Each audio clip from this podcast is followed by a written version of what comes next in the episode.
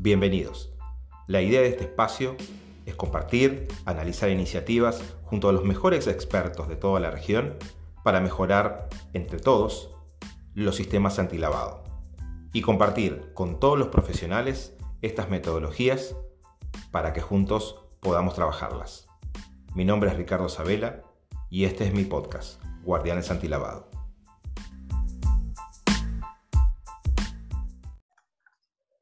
Amigos, ¿cómo están? Espero que estén todos bien este, y bueno, y ya eh, de alguna manera transitando por esta pandemia que, tiene a todo el mundo en vilo y que realmente ha generado bastantes problemas a todos.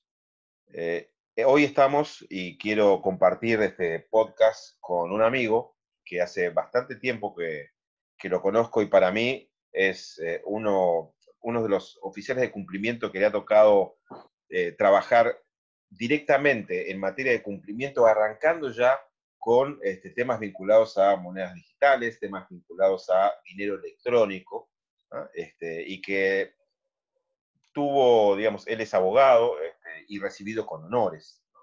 Eh, es un amigo de Paraguay, que lo quiero mucho, tiene dueño de una voz increíble y la verdad que este, una, unas características profesionales, la verdad que envidiables. No solamente por la lucidez y con el sentido común que trata todo el tema antilavado de activos, sino también por la buena disposición que presenta y que presta para cada una de las actividades que él desarrolla. Bienvenido, Guillermo. Te agradezco mucho la participación en este podcast.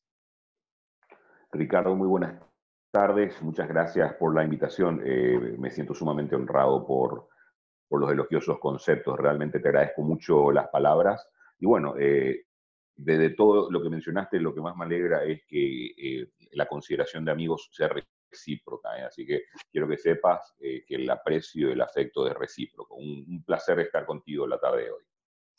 Perfecto. Bueno, comencemos y vamos a remontarnos allá por los años 2008, cuando realmente el Grupo de Acción Financiera Internacional ya había, ya se había formado, mejor dicho, perdón, el, Grupo de Acción Financiera de Latinoamérica, antes ya se había formado y estaba expandiendo de alguna manera esas este, recomendaciones para aplicarlas en cada uno de los países y en eso Paraguay también eh, le tocó desde hace algunos años atrás y obviamente en el 2008 mucho más, de forma más reforzada, eh, esas eh, normas, digamos, esas este, conductas que tenía que tipificar y de alguna manera incorporó a las regulaciones. Y llegó a regular, comenzó con la regulación, y yo creo que de alguna forma pionero también, pionero por necesidad, este, porque había una empresa muy particular que estaba generando eh, dinero electrónico y realmente era algo para, para aquel 2008, 2009, digamos quizás todavía muy lejos de la imaginación, eh, no solamente eh, en materia financiera, sino también en materia de lavado de activos. Y ahí entró Guillermo García Oruenos, ¿así? Tal cual, sí, fueron, fueron interesantes los inicios de, todo esto, en el sentido de que era todo muy nuevo. Veamos que en nuestro país eh, la experiencia en compliance no es como muy añosa. Eh, las primeras normas antilavado de activos datan del año 2005, eh, que fueron las que fueron emitidas por la CEPRELAT, para la redundancia, para, y afectaban al sector bancario, particularmente a bancos y financieras. Eh, recién a partir de 2007, 2008, entre 2007 y 2008 y con mayor acento en el año 2008, empieza verdaderamente la superintendencia de bancos a hacer como un, control del cumplimiento de esas normas que, fueron emitidas en el año 2005. Entonces, imagínate si a los, digamos, eh, sujetos obligados más tradicionales se los empezó a mirar recién allá por 2007-2008, para 2010, cuando empieza a despegar todo lo que es el tema del dinero electrónico en nuestro país, el dinero electrónico era nuevo y los esfuerzos de prevención de lavado de activos todavía seguían siendo nuevos. Entonces, realmente fue como eh, eh, el encuentro de, mucho, de mucha innovación. Innovación en lo que se refiere a una nueva manera de llegar a los clientes con canales mucho más asequibles, un servicio mucho más asequible como es el del e-money o el del mobile money, del dinero electrónico, dinero móvil. Y eh, a eso se suma, obviamente, eh, la, dificultad de tratar de controlar algo que era y sigue siendo, hoy 10 años después, sigue siendo muy nuevo. Entonces, eh, verdaderamente los inicios fueron absolutamente empíricos. No teníamos que leer, no teníamos donde, ningún tipo de experiencia que utilizar como referencia, si bien es cierto, el, el dinero móvil, el dinero electrónico en África en aquel entonces también ya empezaba a tener un, digamos, un corretaje interesante, eh, no teníamos mucho que mirar. Entonces, verdaderamente fue absolutamente empírico, eh, ensayo y error. Ir probando lo que funcionaba, tratando de adoptar y adaptar lo que podíamos traer de la industria bancaria y financiera eh, para darnos cuenta que realmente lo que podíamos incorporar de compliance en la banca verdaderamente era muy poco. En consecuencia, era hasta mejor empezar a construir de cero. Claro, sobre todo porque la banca, como, como bien decís tú, recién, recién comenzaba. Pero, eh, a ver, yo me acuerdo de esos este, anuncios ahí en, Paraguay, eh, donde eh, estaba la empresa, Tigo Money, ¿no? que en realidad comenzó como un transmisor de, dinero electrónico a través de la telefonía celular, cuando yo me acuerdo de aquellas publicidades que estaban con, con este, personajes que se pasaban eh, la cuenta, digamos, pagaban a través de, ese instrumento con, con, un Nokia 1000, digamos, o sea, ni siquiera con un teléfono este, inteligente, sino con un, con un teléfono de los más de los más básicos, ¿no? Y en esa instancia este, empezar a preparar algo de, prevención de lavado de activos. Pero ese dinero electrónico, dinero móvil, digamos, ahí en, Paraguay, ¿comenzó eh, un poco por necesidad o ya estaba planificado la idea de, de trabajar sobre este tipo de instrumentos? realmente eh, fue para cubrir una necesidad. Eh, fue interesante lo que esta compañía, eh, en la que trabajé varios años y a la que guardo entre uno de mis más preciados afectos, mis más preciados recuerdos, ellos vieron una, una oportunidad de negocio sumamente interesante. Veamos, ¿cuál era la realidad? La realidad es, la realidad era y sigue siendo que Paraguay es, Paraguay es una, una economía basada en el dinero en efectivo que, es un poco la realidad, eh, no solamente en la región, sino en muchos países del mundo. O sea, cash is king. El, dinero en efectivo sigue siendo el rey. Los porcentajes de transacciones realizadas a través de, digamos, instrumentos electrónicos de pago siguen siendo, dentro de todo, bajos, incluso en, el primer mundo. Eh, pero bueno, lo cierto es que en Paraguay, con una economía basada en el efectivo, eh, esto tenía muchas, muchas implicancias en lo que se refiere a la poca trazabilidad de las transacciones y también, viéndolo desde el punto de vista comercial, daba muchas oportunidades de negocio. Entonces, lo que esta compañía hizo al comienzo fue, eh, vieron una oportunidad en la eh, digitalización del dinero. Ellos pensaron en el servicio como un servicio de monedero electrónico, y estoy hablando del año 2008. En el 2008 lanzaron el servicio como un servicio de monedero electrónico ellos lo que querían era desmaterializar el dinero, darle a la, población, darle al público una opción de pagos electrónicos. Y eso no tuvo acogida en, el consumidor. Los consumidores no le veían atractivo a, eh, digamos, digitalizar, a volver eh, electrónico su dinero, porque se sentían mucho más cómodos sintiendo el dinero en el bolsillo, sabiendo que lo tenían ahí y además también se enfrentaban con la realidad de que por más que quisiesen dar el salto y digitalizar su dinero, no iban a poder utilizarlo en todas partes, porque la digitalización del dinero en Paraguay surgió como una iniciativa privada, no como una iniciativa gubernamental. Y entonces lo que eso tuvo por efecto fue que no existiera aceptación universal del dinero, que e, es lo que de una u otra forma el papel moneda tiene. Vos sabés que tenés papel moneda, tenés un billete y eso tiene fuerza cancelatoria de origen legal en donde sea, en cualquier parte del territorio. El dinero electrónico no la tenía porque nació como una iniciativa privada. Entonces fueron dándole vueltas y vueltas y le dieron literalmente un giro al modelo de negocio y entonces ahí es que unos años después nace lo que es eh, el servicio de giros, ¿no? Eh, el servicio de giros que se basaba en la misma plataforma, en el mismo modelo, digamos, eh, en lo que se refiere a la tecnología y la operativa, solamente que presentado de una manera comercial distinta. Entonces dejaron de ofrecerle a la gente, venir, utilizar el monedero electrónico y pasaron a ofrecerle un servicio de billetera móvil, perdón, un servicio de giros. Vení, ¿querés enviarle dinero a alguien? Vení y enviáselo. Utilizar el servicio de nuestra, de nuestra empresa. porque se dieron cuenta de que había demasiada informalidad en la remesa del dinero. Imagínate, y esto es una realidad, Ricardo, imagínate que en 2008, 2009, cuando, eh, supongamos, una persona había venido a trabajar a la capital desde algún, e, era, es oriunda de alguna ciudad del interior de Paraguay y vino a trabajar a la capital y quería enviar dinero a sus parientes en su ciudad eh, natal, tenía que o hacerlo a través de un servicio de remesas costosísimo que le costaba fácilmente en aquel entonces entre el 5 y el 10% del monto que estaba enviando, ah, o iba y, no una bestialidad, eh, o en todo caso, si no quería pagar tanto, iba y eh, le hablaba con el, digamos, acá se le dice guarda, que es eh, la persona que ayuda, empresa de transporte. Al, sí, al que le ayuda al chofer de una empresa de ah, transporte. Y hoy le decía, mira, necesito que, le entregues esto, tantos guaraníes, a, a, mi madre que está en un kilómetro tanto de la ruta tanto.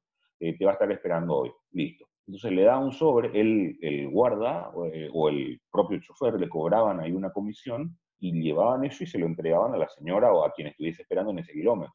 Transacciones absolutamente opacas, absolutamente inseguras, sin ningún tipo de trazabilidad, sin ningún tipo de control y por sobre todo dejando un poco de lado todo lo que nos preocupa a nosotros, que de manera refleja siempre nos vemos muy preocupados por la licitud del origen del dinero y la trazabilidad de las transacciones, yéndolo a, yendo a verlo un poco del lado social, también una situación de desprotección del consumidor y de absoluta explotación, porque eh, cobraban, quienes, hacían, quienes prestaban ese servicio, entre comillas, cobraban lo que querían.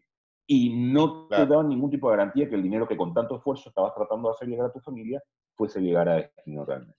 Y, esta empresa, y esta, empresa, digamos, una vez que modificó su negocio, realmente, bueno, empezó a conducirlo y fue eh, de a poco fue aceptado, ¿no es así? Y ahí tú te convertiste, se puede decir que el primer oficial de cumplimiento eh, de dinero electrónico, eso es algo así como el millennial en el antilavado. Es algo así, exactamente, sí. Tengo el privilegio de haber sido el primer compliance officer de, dinero electrónico, dinero móvil en, nuestro país, tal cual. Eh, sí, a sí, no sé si en la región, porque estamos, estamos hablando de los años eh, será en 2009, 2010, cuanto mucho.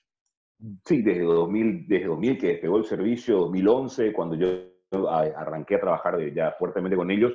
Antes yo los tenía, yo eh, tenía a la empresa de dinero móvil, la tenía como cliente, porque yo estaba como compliance officer en una institución financiera con la que esta empresa eh, estaba llevando adelante unas alianzas y demás cuestiones. Entonces, los veía desde el otro lado de, la vereda, digamos después de 2011 efectivamente sí eh, pasé a, las filas del dinero electrónico. Y, sí, probablemente haya sido el primero en la región, tenés razón, porque Bolivia despegó mucho después con el servicio de dinero electrónico. Eh, estamos hablando de despegó tres o cuatro años después, entonces sí, probablemente haya sido el primero en la región, tenés razón.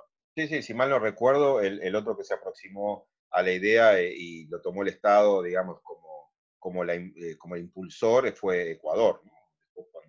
cuando fue cerca por... Sí, que el modelo ecuatoriano es muy interesante. A mí me pareció académicamente muy interesante el modelo ecuatoriano, porque el modelo ecuatoriano sí daba algo eh, que, se necesita, y es la, aceptación universal, como que era un modelo gubernamental, en consecuencia sí podía de, una, de alguna manera esperarse la aceptación universal. Ahora, tropezó con un montón de problemas, eh, digamos, originados en la falta de confianza de la gente hacia ese modelo, pero académicamente hablando, el modelo ecuatoriano, si de laboratorio, una opinión de laboratorio, el modelo ecuatoriano era muy interesante. El gobierno probablemente no tuvo la confianza de la gente y en consecuencia no se decantaron hacia ese servicio, pero sí, fue interesante. Claro, y, ahí, este, digamos, bueno, a construir todo porque no había nada y de alguna manera tuviste contactos con, con los reguladores, este, vos fuiste a proponer determinados tipos de, a ver, eh, estructuras normativas o ellos por su propia cuenta comenzaron a intentar regular y supervisar este, este mecanismo? Fue muy interesante lo que ocurrió y me, pone muy contento que preguntes eh, como cuál fue el camino que se siguió. Realmente el Banco Central aquí en Paraguay adoptó una, una postura sumamente prudente desde mi perspectiva, porque fíjate, 2011, eh, o sea, 2010 arranca el servicio, eh, y ellos adoptaron una postura de observar y, e ir controlando qué pasaba. A medida que esto fue tomando entidad, el Banco Central empezó a acercarse un poco más, eh, la CEPRELAT se adelantó un poco y lanzó un reglamento que afectaba a este servicio, la resolución 333 para remesadoras, fue la primera norma que afectó al servicio de dinero electrónico como servicio de remesas, no como servicio de dinero electrónico, sino en cuanto a la funcionalidad de transferencia de dinero que permitía este servicio. Claro, la, funcionalidad que Poco tiempo después... La, CEPRELAT, aclaro, la CEPRELAT es, como la unidad de es, es, la unidad de información financiera de, Paraguay. Exacto, es la UIF de nuestro país, tiene e, es la unidad de inteligencia financiera y a la vez es el regulador en materia de prevención de lavado de activos. Eh, el rol de supervisor eh, lo tienen con relación a aquellos sectores de sujetos obligados que no tengan un supervisor natural. Entonces, como en aquel entonces, valga la redundancia nuevamente, este servicio no tenía un supervisor natural, la CEPREDAT era tanto regulador como supervisor. En vigencia una resolución para remesadoras propiamente hablando, y después salieron a controlar el cumplimiento de las disposiciones de esa norma. El Banco Central seguía observando y cuando llegó un punto en el que eh, la penetración del servicio fue tal que los números de los clientes de dinero móvil o dinero electrónico eran ya mayores, la cantidad de clientes era mayor a la cantidad de clientes de la banca, entonces ahí el Banco Central eh, decidió salir a regular esto y emitió una resolución en el año 2014 que fue la que finalmente terminó llevando al servicio de dinero móvil bajo ya la supervisión de la Superintendencia de Bancos del Banco Central. Ahí dejamos el, dinero móvil, dejamos de ser un sujeto obligado sin supervisión natural y pasamos a ser supervisados por el Banco Central de Paraguay a través de la Superintendencia de Bancos. Claro, pero ya con una definición. un poco la atención lo que, lo que decís de que la cantidad de gente que se fue incorporando a esta modalidad de transacción superó a la cantidad de este, gente que estaba por la vía bancaria. Sí, es así. Pasa que eh, realmente hay que reconocer algo, y es que el, servicio de dinero electrónico en nuestro país se montó sobre los hombros de un gigante que es la telefonía móvil. Eh, para la banca, eh, digamos, realizar inclusión financiera es muy costoso, porque el costo por transacción en una sucursal bancaria es muy alto. En consecuencia, eso hace que las transacciones de bajo valor realmente no sean atractivas para la industria bancaria porque no logran ellos o no lograban en aquel entonces encontrar un punto de equilibrio entre poder prestar el servicio a un costo asequible y efectivamente eh, alcanzar cuanto menos un punto de equilibrio en cuanto a lo que le costaba esa transacción de un monto tan bajo. Entonces realmente esa base de la pirámide, eh, que es una expresión un poco, digamos, fría para referirse a lo que verdaderamente son los sectores más desprotegidos, los sectores eh, con menos recursos, esa base de la pirámide estaba, estuvo históricamente desatendida. ¿Qué fue lo que le permitió? ¿Qué fue lo que le dio el dinero móvil o el dinero electrónico? Le dio la posibilidad de acceder a transacciones electrónicas, a servicios financieros móviles a un costo ya mucho más asequible y por sobre todo con una, eh, sin que se fuese necesario que se trasladaran demasiados kilómetros hasta la primera sucursal bancaria que estuvieran cerca.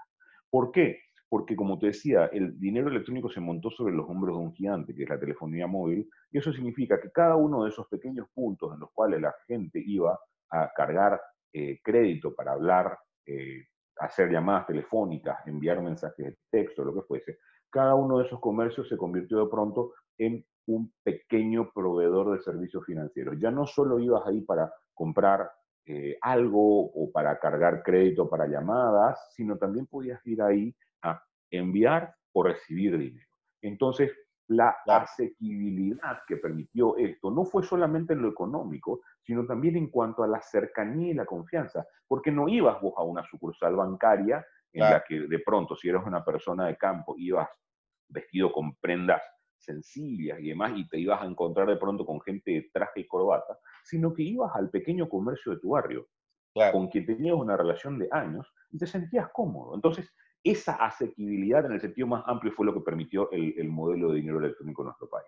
contame cómo fue tu primer manual. En realidad, para empezar a trabajar esto, obviamente tuviste que, empezar a aplicar no solamente lo que pretendía de alguna manera la CEPRELAT, sino también más adelante lo que después el Banco Central también incorporó. Entonces, al no haber tanta literatura, como bien decís, eh, este, en algunos lados del horizonte, por ahí sí en Estados Unidos o ahí en algunos otros eh, países, digamos, mucho más alejados, eh, de alguna forma se empezó también con esta modalidad, no había tanta, digamos, tanta experiencia para poder aplicar sistemas antilavado en, este, en esta modalidad de transacción.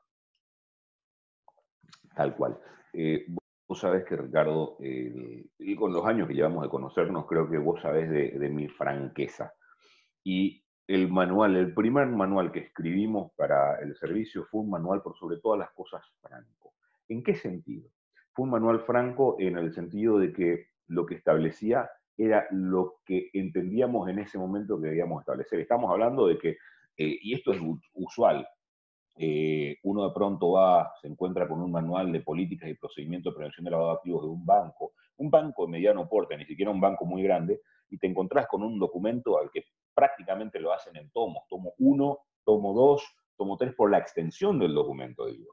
te encontrás con manuales hipertrofiados, manuales extensísimos, que en teoría están dedicados a que la gente los lea. Y con 120, 130 páginas, nadie los lee. Entonces, eh, mi intención fue que el primer manual fuese un manual franco, en el sentido de, fue, recuerdo exactamente, tenía 21 páginas. 21 páginas de lo que entendíamos que debíamos hacer. ¿Y de qué nos basábamos o qué era lo que debíamos hacer más bien? Lo que yo entendía que debíamos hacer sobre todas las cosas era tener conciencia de las vulnerabilidades del servicio. ¿Y dónde era vulnerable el servicio? ¿El servicio era vulnerable en cuanto a que permitía el lavado de activos? No, porque son nanotransacciones, ni siquiera son microtransacciones, son nanotransacciones. El monto promedio en las transferencias electrónicas no bancarias, que es el nombre técnico que recibe eh, este servicio, el servicio de los giros a través de la telefonía, el monto promedio, estoy hablando de algo así como de 35 eh, dólares. Ah, muy poco. ¿Qué te compras con 35 dólares? Nada. Entonces, eh, estábamos conscientes de que debíamos buscar las vulnerabilidades de nuestros y la vulnerabilidad no estaba tanto en el lado del lavado, sino quizás en, cuanto a la rapidez mediante eh, la rapidez que el servicio daba para dispersar recursos. Entonces, no, no nos fijamos tanto en eh, esas tipologías habituales eh, que están en todas las normas, sino que empezamos a ver que lo que a nosotros verdaderamente nos debía preocupar era la identificación del cliente. Entonces hicimos mucho énfasis en la identificación del cliente debíamos tener certeza de quién era la persona que estaba utilizando el servicio. Porque si bien el servicio era disfuncional para el lavado de activos, era extremadamente funcional para movilizar recursos rápidamente. En consecuencia, y eso la, experiencia nos demostró, que el servicio era muy ágil o muy funcional para fraudes, para movilizar ah, recursos originados en fraude. Más que para fraudes, para movilizar recursos originados en fraudes y estafas. Entonces, empezamos a aprender de, eh, porque quieras o no, el criminal siempre está uno o dos pasos adelante, empezamos a aprender de, la, de los usos que le daban los, los delincuentes al servicio y empezamos a, a, digamos, a corregir errores, empezamos a apretar tuercas y demás en torno a eso. Y ahí es que nos dimos cuenta, insisto, que verdaderamente nuestro talón de Aquiles estaba en la identificación. Mm. Si no sabíamos quién era la persona, estábamos en grandes aprietos. Y contame lo único que... A ver, contame el, caso, digamos, ¿dónde fue donde vos te maravillaste, inclusive como oficial de cumplimiento, y dijiste, bueno, terminaste haciendo el reporte, y dijiste, bueno, qué buen trabajo que hice hoy? Bueno, mm, me, gustaría poder darte casos, digamos, bien, bien específicos, bien identificados. No, sin nombre, sin nombre. Bien, Hubo algunos casos interesantes en los que se detectó que eh, desvíos a los puestos de peaje, a los puestos de peaje, eh, estaban, eh, estaban siendo, digamos, el dinero que no se estaba aplicando o que no se estaba ingresando a las arcas del Estado en concepto de puesto de pago de peajes, estaba siendo desviado a través de supuestamente el servicio de transferencias electrónicas y demás. Hubo casos de esos, em, pero de hecho que me gustaría más hablarte un poco de lo que es ahora, o sea, mm. en otra compañía de dinero móvil con la que estamos trabajando hace unos años, ya no la primera, sino otra que se vino posteriormente, nos dimos cuenta de que en la medida en que, o sea, más bien, lo, el índice de uso indebido del servicio, el índice del uso indebido del servicio, y llamemos, llamamos uso indebido, digamos, eufemísticamente a todo aquello que eh, sea utilización ilegal o utilización con fines ilegales del servicio. Claro. Los índices de uso indebido del servicio son inversamente proporcionales a eh, la robustez del conocimiento del cliente que se aplica. La robustez del conocimiento del cliente en el sentido de la identificación del cliente. Wow, qué interesante. Descubrimos. ¿Cómo, llegaron a medirlo?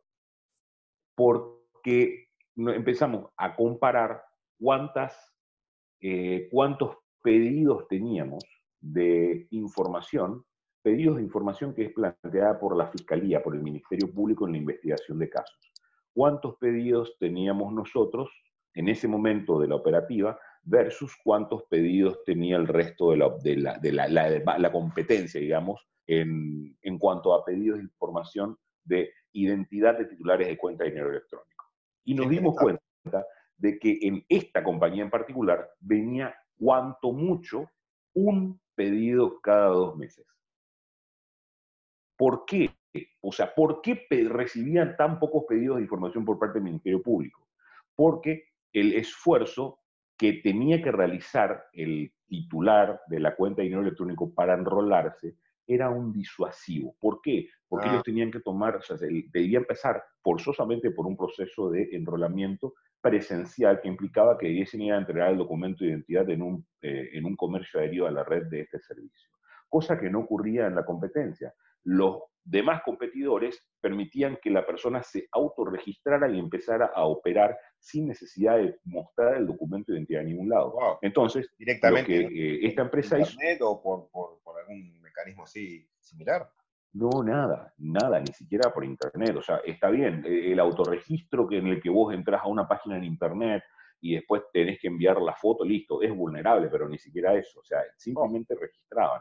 Eh, se autorregistraban, cargaban el número de documento, confirmaban los datos y avanzaban, no había foto de nada.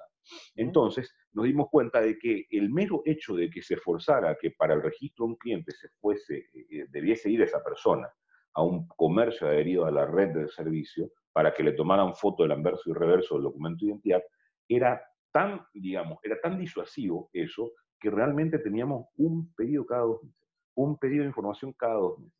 Y encima, eh, lo más frecuente era que la persona respecto a la cual estaba consultando el Ministerio Público no fuese cliente de, la, empresa de dinero electrónico, sino que solamente fuese cliente de la empresa de telefonía.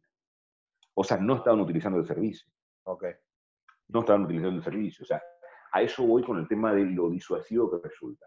Entonces, yendo de esta experiencia positiva, vamos a la experiencia negativa. Negativa al caso. De, exacto la experiencia negativa eh, de, otras operaciones que consiste básicamente en lo difícil que resulta para el Ministerio Público construir casos, ir construyendo investigaciones, cuando carece del insumo más básico que es la información de quién es el titular de la cuenta de dinero electrónico que fue utilizada para movilizar los recursos. De ese tipo de situaciones hay muchos casos, de acuerdo con lo que el Ministerio Público fue mencionando en distintas reuniones, realmente ellos tropezaban con esa dificultad, en el sentido de eh, que muchas empresas en nuestro país tenían como una deficiencia en cuanto al conocimiento del cliente, a la identificación del cliente de dinero móvil. Muy bien. Sí, este, mi querido Guillermo, y a partir de ahí, bueno, se fue construyendo, digamos, de, a poco todo el tema de, las normas, todo el tema de, eh, digamos, de los controles que, se iban a aplicar e implementar. Este, y, bueno, quedaron de alguna manera, eh, digamos, ya conformadas esa estructura normativa o, luego después siguió cambiando y siguió adaptándose, más allá del tema de, del análisis de riesgo y todo eso que vino en forma posterior, ¿no? Y la, identificación y evaluación de riesgo incorporándose a, todas las herramientas del sistema antilavado. Pero, pero más allá de eso... Y fue sofisticándose. Ah, ok, ok. Ok. O sea, hubo cambios, bastantes cambios. Muchos cambios, sí. Efectivamente, desde este año eh, el, el, sector de proveedores de dinero electrónico, son las EMPES, tiene una resolución específica, una normativa específica, un reglamento, digo bien, específico para la prevención del lavado de activos. Porque antes lo que aplicaba era inicialmente, como te dije, aplicaba la norma para remesadoras. Después pasó a aplicar el reglamento que aplicaban los bancos, con todas las, eh, las dificultades que ello plantea, porque si hablamos de bancos versus entidades de medios de pagos electrónicos, hablamos de dos instituciones totalmente asimétricas entre sí. Y las empresas se veían obligadas, se obligadas a aplicar el mismo reglamento. Desde este año está vigente una norma específica para el sector que realmente nos permitió darnos cuenta de que el regulador comprendió la realidad del sector y emitió un reglamento que realmente es sumamente eh, eh, tailor-made, entre comillas, está sumamente ajustado a la realidad, a los riesgos del sector y a las necesidades eh, del sector. Entonces, desde este año tenemos eso. Y imagínate todo el camino que debemos recorrer desde aquellos inicios en los que básicamente esto era un servicio de remesa, un servicio de transferencia electrónica de dinero, hasta hoy en que se reconoce verdaderamente que esto es un servicio que excede por completo a las remesas, motivo por el cual no está regido por la norma de remesas, excede por completo a lo que son los bancos, o por lo menos es muy distinto a lo que son los bancos, por eso ya no puede estar regido por la norma para bancos, y tiene entidad propia hasta el punto que ha merecido su propio reglamento por parte del, del regulador en prevención de lavado y, todo esto en ocho años. todo esto, sí, exacto, exactamente, un servicio que tiene entidad propia eh, características, por ende, propias y riesgos propios. O sea, se ha sofisticado muchísimo. Eh, los clientes se han sofisticado también y, en consecuencia, los delincuentes también se han sofisticado. Eh, debo decirte que el, dinero móvil en nuestro país no es muy bien visto por la banca. La banca mira ¿Pero ¿Porque piensa que lo compite? ¿Porque piensa que lo compite o, o piensa que justamente su riesgo es mayor y que no están siendo controlados adecuadamente? Y realmente creo que por ambas razones, pero más la segunda, en el sentido de que la banca, la banca cree que los riesgos no están siendo eh, gestionados adecuadamente. Em, hubo varios casos de fraudes cometidos mediante ingeniería social eh, a clientes de bancos, fíjate, a clientes de bancos. Los estafadores llamaban a los clientes de los bancos, eh, haciéndose pasar por funcionarios del banco con el cual operaban esos clientes, eh, y mediante ingeniería social lograban hacerse con las claves de acceso al home banking, a la banca a través de Internet. Y lo que hacían era sacar dinero de las cuentas de esas personas como a través de transferencias electrónicas o giros de dinero, giros entre comillas de dinero electrónico, dinero móvil. Ah. Sacaban dinero a través de eso y entonces cuando tan pronto eh, sacaban y hacían una transferencia desde la cuenta del estafado, ese dinero se convertía en un giro que iba con destino a una persona que ya estaba esperando, presta y ansiosa para poder efectivizarlo en un comercio. Sí, sí. Exactamente. Entonces, eh, eso sumado al hecho de que el, la regulación del sector nació probablemente eh, contra la voluntad de la industria bancaria, que veía también en el sector una competencia un poco desleal, eh, hizo que la banca tuviese mucho recelo hacia y estuviese y siga teniendo, porque el recelo sí existía. Ahora, después ya de, este, estamos hablando de 12 años de trabajo intenso, e ininterrumpido en, materia antilavado y sobre todo pasando, digamos, por lugares eh, donde tu función prácticamente de oficial de cumplimiento era, la función principal que estabas desarrollando. Eh, ¿Tu profesión de abogado te ayudó a eso? Eh, o te limitó en algunos temas vinculados a análisis de riesgo. A ver, contanos un poco si, realmente fue mejor eh, o, te sentiste mejor, digamos, trabajando en el área de cumplimiento siendo abogado o te hubiese gustado quizás otro tipo de profesión u otro tipo de capacitación para aplicar esa función.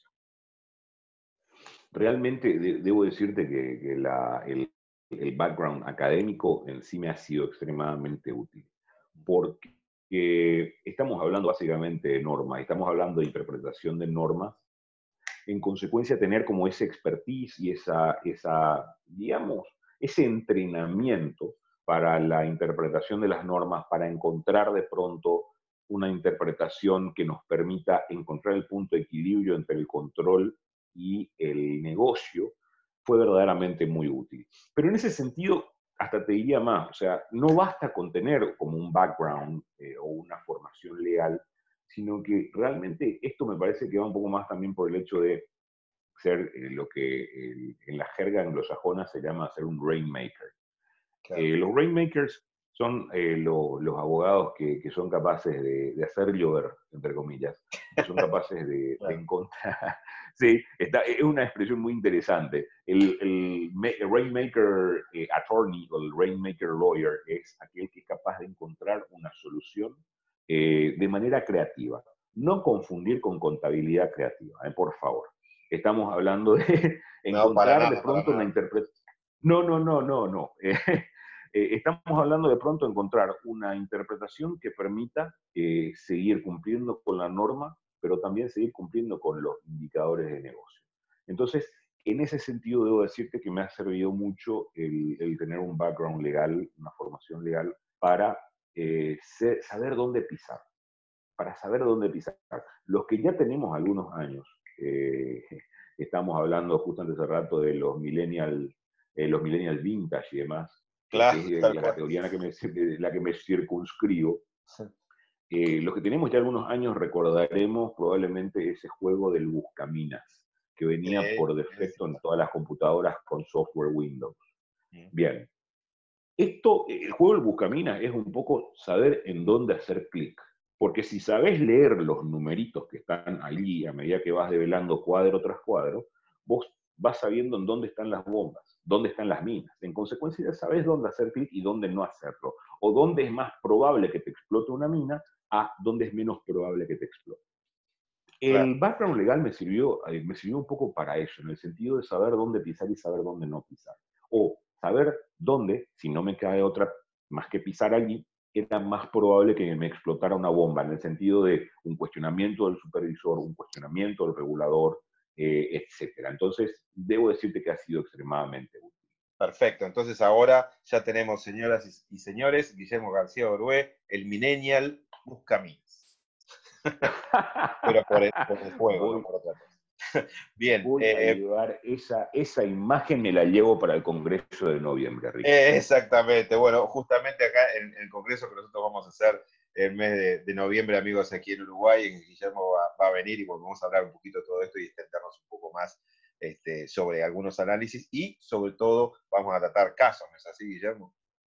Es así, quiero presentarles algunos casos sumamente interesantes en los que el, auditorio se va a divertir mucho, el auditorio se va a entretener mucho porque vamos a ir analizando los casos tal como ocurren en la vida real eh, cuando uno nunca tiene acceso a toda la información. Con el diario el lunes es fácil decir, ah, no lo vieron pero en la vida real vamos teniendo acceso a información parcial.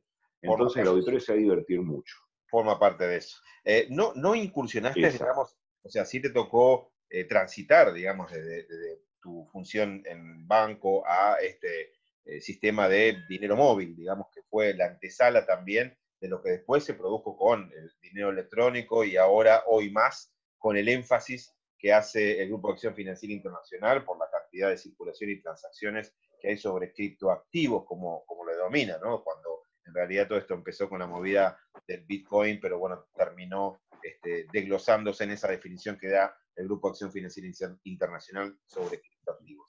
Hasta ahora no incurriste, no, no incursionaste, digamos, en, en esa faceta de oficial de cumplimiento, oficial de transparencia vinculado a una empresa de criptoactivos. No, todavía no como compliance officer de, una empresa de cripto, pero sí como, como asesor. interesante, ah, o sea, es que eh, la historia quiso que tuviese una visión bastante holística, en el sentido de que yo soy oriundo, o sea, mis primeras armas en el mundo del compliance verdaderamente son del sector de las intermediarias financieras, del sector financiero propiamente hablando.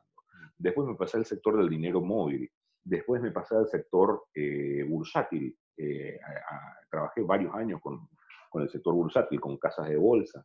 Después me pasé al sector, ah, mientras tanto ya estaba también en el sector asegurador, eh, y bueno, de un tiempo a esta parte no, probablemente por afinidad, en el sentido de que de dinero electrónico a dinero virtual, probablemente hay solo una palabra de diferencia. Claro, las fintech que empezaron a buscarme, las fintech empezaron a buscarme, más de una eh, empresa eh, de las denominadas fintech, ¿no? que, operan sobre bitcoins y demás, o sobre nuevas eh, tecnologías, me ha buscado como asesor. Entonces sí, no, no, no, no, no he visto el, el, el, digamos, el mundo desde la perspectiva del oficial de cumplimiento de una empresa de cripto, pero sí lo estoy viendo desde ese lado, por lo menos como asesor. Estamos trabajando de una manera muy interesante, escribiendo políticas, procedimientos para esas empresas.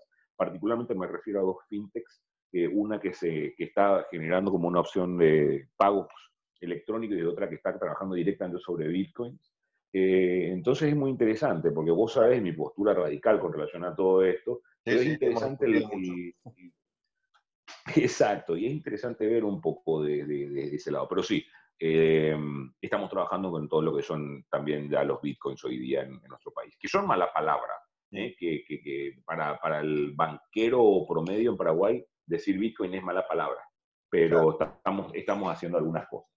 Bueno, te, quedan pocas funciones, digamos, o, o, pocas áreas, quizás dentro de los no financieros para, para realizar este, algún trabajo o, incursionar en, materia de antilavado, ¿no? por función, queda poco por, por ver. Pero, a ver, me gustaría que eh, para justamente esas personas que quieren eh, comenzar con todo el tema de, cumplimiento, con todo el tema de compliance, viéndolo también como una profesión, obviamente, y como un ingreso y como una posibilidad laboral, laboral dentro de lo que es, este, cómo es pasarse del sector eh, quizás financiero o con algo de experiencia este, en, en, cuidado, digamos, en ser compliance o quizás estar cerca de, esas este, entidades brindando esa función en el sector financiero a lo que es realmente una entidad de, dinero electrónico. ¿Qué le aconsejarías, o de criptoactivos, digamos, qué le aconsejarías, cuáles serían las cosas que tendrían que cambiar el chip o, pasarse para poder realizar esa función? Tú sabes que, Rick, eh, yo creo que el compliance en la banca hago una comparación hasta, hasta jocosa.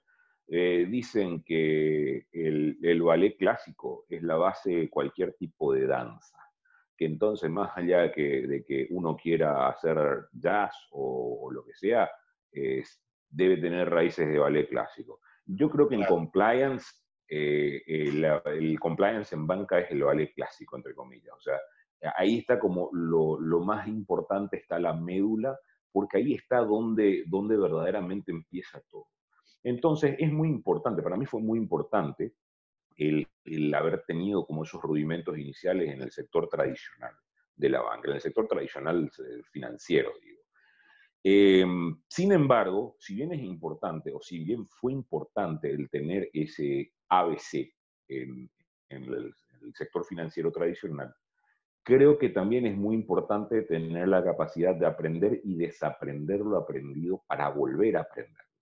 Porque eh, mucho de lo que, uh, sí, sí, mucho de lo que uno aprendió en la banca es absolutamente inaplicable en el sector de las fintech, por razones que van desde, eh, digamos, los canales que utilizan, las metodologías que se utilizan, las nuevas tecnologías que se utilizan, el tipo de clientes al que apuntan las fintech, porque el cliente al que apunta la fintech probablemente no es el mismo cliente que al que apunta la banca. O sea, la banca está apuntando a un cliente distinto. El cliente al que apunta la banca es el cliente que eh, es rentable para la banca.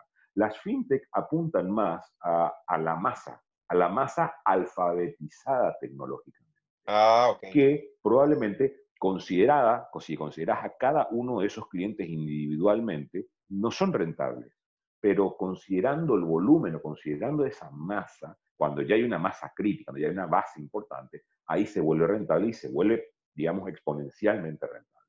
Entonces, mucho de lo que uno cree eh, que, puede aplicar en la banca, no lo puede aplicar en una fintech. Entonces, es, importante tener esa base de, hago la comparación nuevamente, vale clásico, entre comillas, eh, que es el, conocimiento de compliance en la banca pero hay que ser capaz de desaprender parte de lo aprendido y volver a aprenderlo cuando uno va a saltar de sector. Y más aún a un sector en el que verdaderamente los cambios se dan a la orden del día. O sea, lo que sabías ayer probablemente hoy ya sea anacrónico.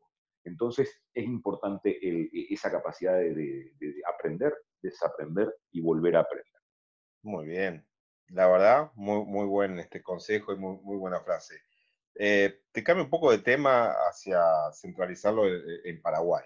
Paraguay, de alguna forma, más allá de todo el esfuerzo de regulación, y, bueno, y todos sabemos que de alguna manera con ese mercado, como tú lo comentabas, este, informal, si se quiere, que también este, lo parece gran parte de, toda Latinoamérica, eh, fue avanzando y ahora le toca, digamos, este, pasar un examen bien complicado que no es nada más y nada menos que la evaluación del Grupo de Acción Financiera Internacional post eh, pandemia, con lo cual este, también eso le agrega un, aditamento especial. ¿Cómo ves que se están preparando para eso? Realmente hay como un... Eh, hay una actitud sumamente seria y, de mucho compromiso en el sector privado. Hablo del sector privado porque es el sector en el que estoy, no porque en el sector público no lo estén haciendo, sino porque como no pertenezco al, sector público, no, mal podría opinar acerca de, en qué están. Estoy seguro de que están también igual de comprometidos. Pero eh, con certeza hablo de lo que ocurre en el sector privado y en el sector privado hay, hay mucha seriedad en cuanto a la manera en que se va a encarar y en los esfuerzos previos a esta evaluación. Realmente eh, hay mucho, mucho compromiso por parte de todos los sectores, digamos, todos, de todas las industrias en el sector privado.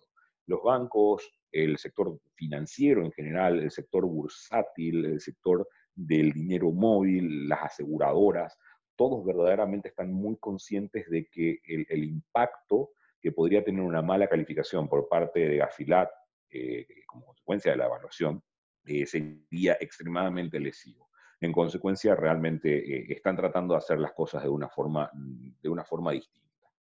Eh, y ya que mencionas todo un poco la, expresión que mencionaste, el tema de post-pandemia, para mencionarte algo que, fue, fue muy interesante. Eh, todo lo que fue el impacto de, del COVID-19 eh, fue algo que nos, nos, tomó a todos por sorpresa. O sea, eso lo mencionaba en un artículo que había escrito hace poco. ni el más creativo de los eh, planes de continuidad del negocio habrá previsto eh, como una situación imposible una pandemia. entonces creo que a todos nos agarró un poco en ayunas de preparativo, de preparación. Y resulta interesante que cuando el gobierno aquí en Paraguay salió a, apagar incendios, entre comillas, porque fíjate, metes en cuarentena todo un país y eso tiene un impacto económico sumamente duro. Cuando el, gobierno salió a apagar el incendio con subsidios, eh, los canalizó a través del, de dinero electrónico, a través de dinero móvil. Y eso que tiene una, eh, hay un banco, un banco de primer piso, un banco estatal con una capilaridad importantísima. Mm. Eh, o sea, si es que eh, querían hacerlo a través de la banca tradicional, les iba a costar muchísimo porque podían intentar hacerlo a través de, ese banco. Mm. Podían ponerse a emitir plástico en el sentido de emitir tarjetas de débito para que la gente pudiese hacer uso de los beneficios, ¿no? Cuestiones. Pero decidieron hacerlo a través del dinero electrónico. Y salieron a pagar pero para, para, una economía como la nuestra es mucho. Estamos hablando de eh, subsidios a 1.600.000 personas. Oh. A, a, razón de alrededor de, te estoy hablando, eh, pongamos unos 85 dólares el mm. pago de cada uno de esos subsidios. Eh, y encima algunos de estos segmentos iban a recibir ese subsidio dos veces. Es un subsidio para, digamos, para alimentos, por sobre todas las cosas, insumos de primera necesidad y alimentos. Entonces, esto da un poco la pauta también de hasta qué punto el gobierno se ha dado cuenta de que eh, el sector, este sector tan vilipendiado y tan rechazado como es el sector del dinero electrónico, el dinero móvil, realmente es una solución para la base de la pirámide. O sea, porque a quienes apuntaron para llegar a la base de la pirámide, a los bancos, no, apuntaron al sector del dinero electrónico. Ya que mencionabas lo del tema de la pandemia, me, me, vino a la mente eso y quería comentártelo para que te des cuenta de hasta qué punto realmente eh, este servicio es funcional, para alcanzar a esos segmentos más vulnerables. ¿Y quién, quién lo hubiese pensado? Guillermo, la verdad te agradezco un montón, muchísimo por, por esta participación. Seguramente que cada una de las personas que nos escucha va a rescatar mucho, mucho de, de tu experiencia, sobre todo en, en, esa en ese tránsito, ¿no? Por, no solamente por varios sectores, sino principalmente por el tema de dinero móvil y por haber sido básicamente pionero casi en, Latinoamérica sobre, sobre este tema. Así que dejo despedirlos, despedir a, la gente que, nos está escuchando y, bueno, nuevamente te agradezco y seguramente te vamos a molestar este, para volver a hablar y te vemos en noviembre aquí en, Uruguay. Que así sea, Ricardo. Mira, una alegría para mí el, haber recibido una invitación tuya para poder eh, conversar un poco acerca de todos estos, estos temas. Eh, eh, un privilegio el, considerarme amigo tuyo, considerarte mi amigo, y es un privilegio también el poder dirigirme a toda la audiencia que, tenés vos, porque realmente el alcance que, que, tienen tus publicaciones, el alcance que tiene tu reconocimiento en la región, eh, hace que verdaderamente me sienta muy honrado por la posibilidad de poder dirigirme a tu auditorio, porque el auditorio es tuyo, o sea, con, la, experiencia y la reputación que tenés vos más que ganada en la región, en toda Latinoamérica, porque creo que habrás recorrido Latinoamérica de punta a punta por lo menos 10 veces. Eh, realmente es un privilegio eh, inmerecido para mí el poder dirigirme a tu auditorio. Así es que más que saludarlos a todos y esperar que nos podamos ver, ya que decías post pandemia, en noviembre allá en la bella Montevideo, y, además que agradecerte por la invitación, no me queda mucho que por decir. Perfecto, bueno, muchas gracias, Guillermo, nuevamente, muchas gracias amigos. Y este, bueno, los esperamos, muchas gracias obviamente por, seguirnos y los esperamos justamente en el próximo podcast, a ver este, eh, con quién podemos encontrarnos, dialogar, bueno, pasar un momento distendido, este, hablar de varias cosas que tengan que ver con el antilavado. Muchas gracias. Bienvenidos. La idea de este espacio es compartir, analizar iniciativas junto a los mejores expertos de toda la región para mejorar entre todos los sistemas antilavado y compartir con todos los profesionales estas metodologías para que juntos podamos trabajarlas. Mi nombre es Ricardo Sabela y este es mi podcast, Guardianes Antilavado.